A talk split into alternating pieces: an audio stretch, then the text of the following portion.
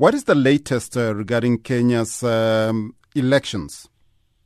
Well, uh, the opposition has just concluded a press conference where uh, one of the core principals of the opposition, Musalia Mudavadi, has said that uh, they have inside information from the IEBC, that is the Electoral Commission here, indicating that uh, Raila Odinga has uh, 8.04 million votes against Uhuru Kenyatta's uh, 7 million votes. And so they're saying that uh, the Electoral Commission should declare uh, Odinga the president, uh, indicating that uh, there is no need again to uh, stop there is no, there's nothing stopping the IEBC from declaring him winner. Uh, today they continue talking about the hacking of the Electoral Commission uh, systems, indicating that uh, once the systems were hacked into, then uh, uh, information was keyed into the system. And so they're saying they're the legal winners and uh, they want to be declared, Odinga to be declared winner, and Stephen Kalonzo Musyoka declared uh, his, uh, his running mate declared vice president elect.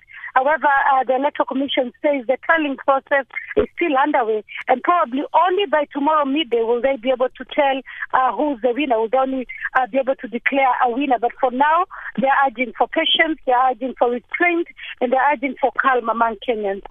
What about uh, observer missions? What have they been saying amongst all of this?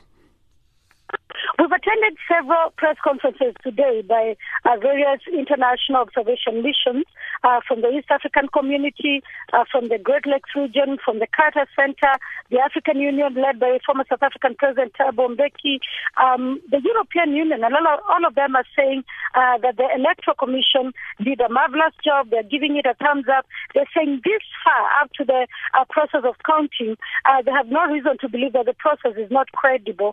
They're saying that they cannot be able to say for sure whether the IEBC systems were hacked or whether the results this far have been slanted uh, towards Uhuru Kenyatta. But they're saying um, one of the things that the Electoral Commission or the opposition can do is rely on the hard copy results forms, which are already coming to the tally center. And they're saying uh, rather than uh, the opposition saying that the system was hacked, there is a way uh, of getting redress one going to court or second uh, waiting for the uh, co- uh, the process to be completed. But they're saying uh, the opposition should not call people to go to the street or should not declare itself winners.